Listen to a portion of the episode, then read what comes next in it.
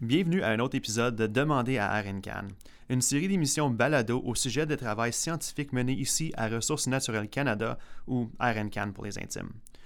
Le concept du balado est qu'on vous présente un sujet et on en discute avec un de nos experts ici à RNCAN. Ensuite, on vous laisse poursuivre la conversation dans les réseaux sociaux.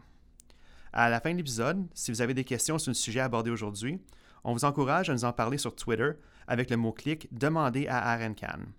Notre spécialiste fera de son mieux pour répondre à toutes les questions pertinentes. C'est bon? OK, allons-y. Dans le dernier épisode, on vous a donné un aperçu des pipelines au Canada. On a mentionné que RNCAN fait de la recherche sur les matériaux de pipeline. Alors aujourd'hui, on va approfondir le sujet. RNCAN possède de nombreux laboratoires qui s'adonnent à, diverses recherches liées aux ressources naturelles.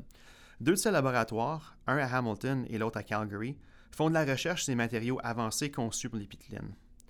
M. Philippe Dauphin, directeur général de Calmet Matériaux, se joint à nous aujourd'hui. Merci Philippe de prendre le temps de parler avec nous. Ça me fait plaisir de parler d'un sujet qui me tient à cœur, la recherche sur les matériaux liés aux pipelines. Parfait. Euh, euh, ma première question est la suivante. Pourquoi la recherche sur les matériaux de pipeline est-elle nécessaire?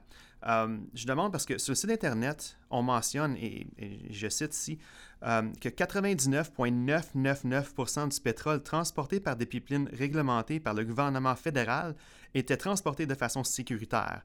Alors, pourquoi la recherche est-elle nécessaire?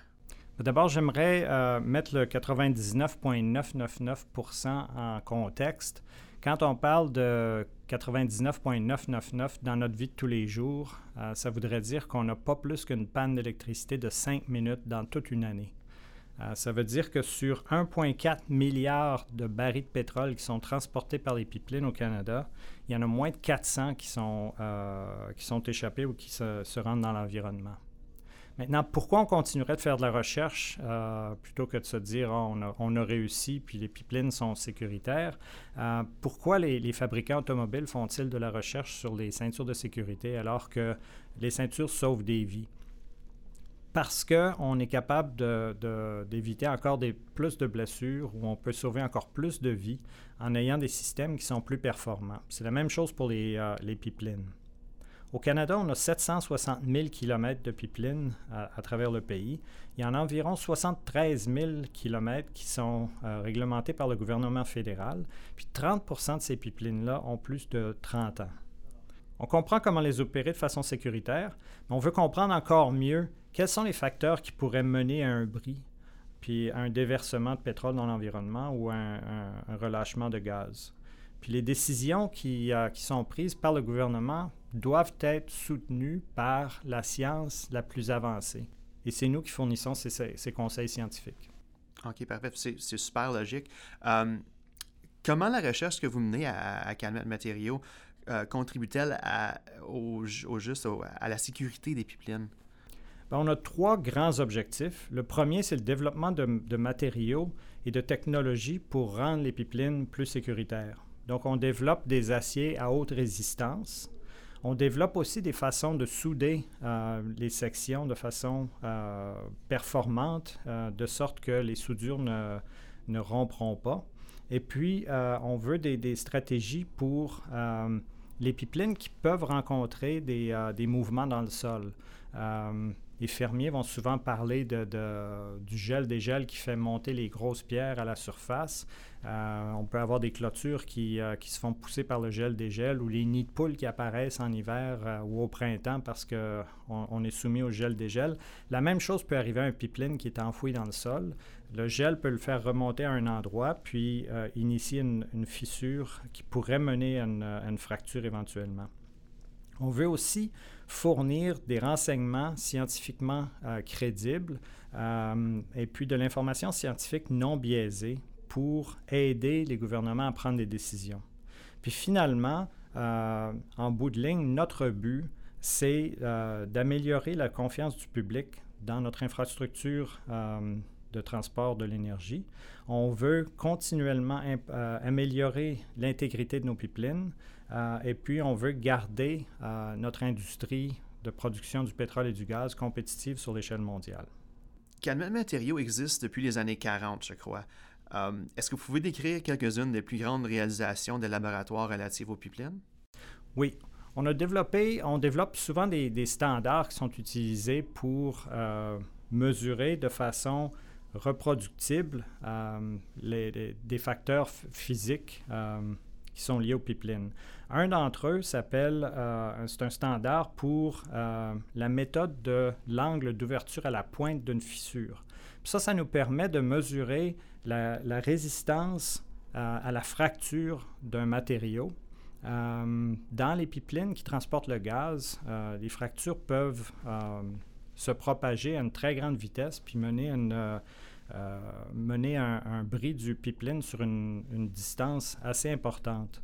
L'acier qui est utilisé euh, aujourd'hui est plus performant que celui qui était utilisé dans les années 50, 60, 70. Et on n'est plus capable, avec les tests standards qui étaient développés à l'époque, de mesurer vraiment la résistance à la fracture. Donc, ce nouveau test, ce nouveau standard va nous permettre, euh, puis va permettre aux ingénieurs de prendre des décisions euh, adéquates sur la résistance de, ces pipelines-là. On a aussi un standard qui a été développé pour mesurer la qualité du revêtement qui est appliqué euh, sur le terrain. Donc, quand on assemble un pipeline, euh, il arrive recouvert d'un revêtement qui le protège contre la corrosion, sauf les deux bouts du, tuyau qui vont être soudés ensemble.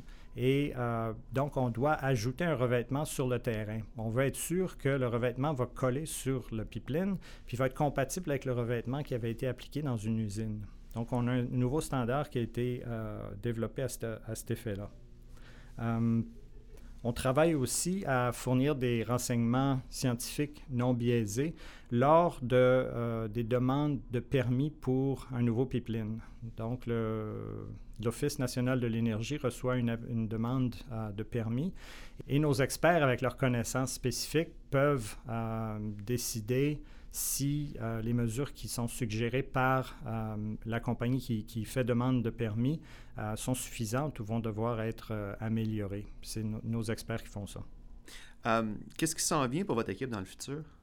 Bien, on veut continuer de s'améliorer constamment. On veut comprendre aussi quand il y a une rupture, qu'est-ce qui l'a causé? Donc, on veut avoir accès aux échantillons d'acier qui, qui entoure la rupture de pipeline pour comprendre qu'est-ce qui a mené à cette rupture-là et euh, quelles étaient les conditions euh, de production des, tuyaux, de production du pipeline, donc quand il a été assemblé sur le terrain, puis les conditions d'opération, de sorte que les standards qu'on développe à l'avenir vont nous permettre d'éviter euh, ce type de, de rupture-là dans l'avenir.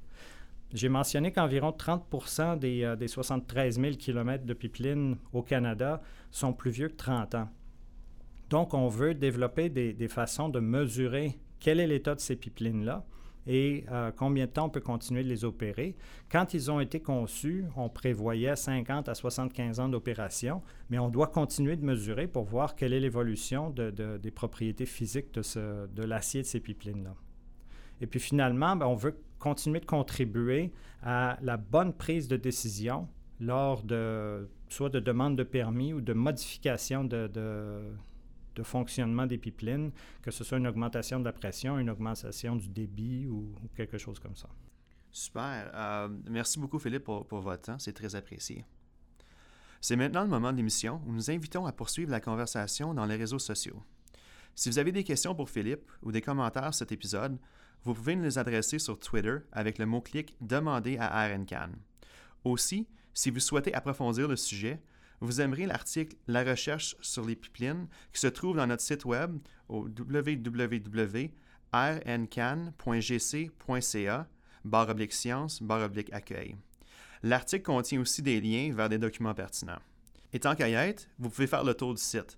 Vous y trouverez une foule d'informations intéressantes, nous avons des liens à, nos épisodes précédents de notre balado. Nous avons des articles, des portraits des scientifiques et aussi nous avons une, série de, vidéos, Science au travail, qui démontrent le, travail scientifique de Ressources naturelles Canada et les effets que ceci a sur la vie des Canadiens. Voici ce qui conclut cet épisode de Demander à RNGAN. Merci de nous avoir écoutés aujourd'hui et revenez-nous à la prochaine épisode. D'ici là, n'hésitez pas à engager le dialogue avec nous sur Twitter.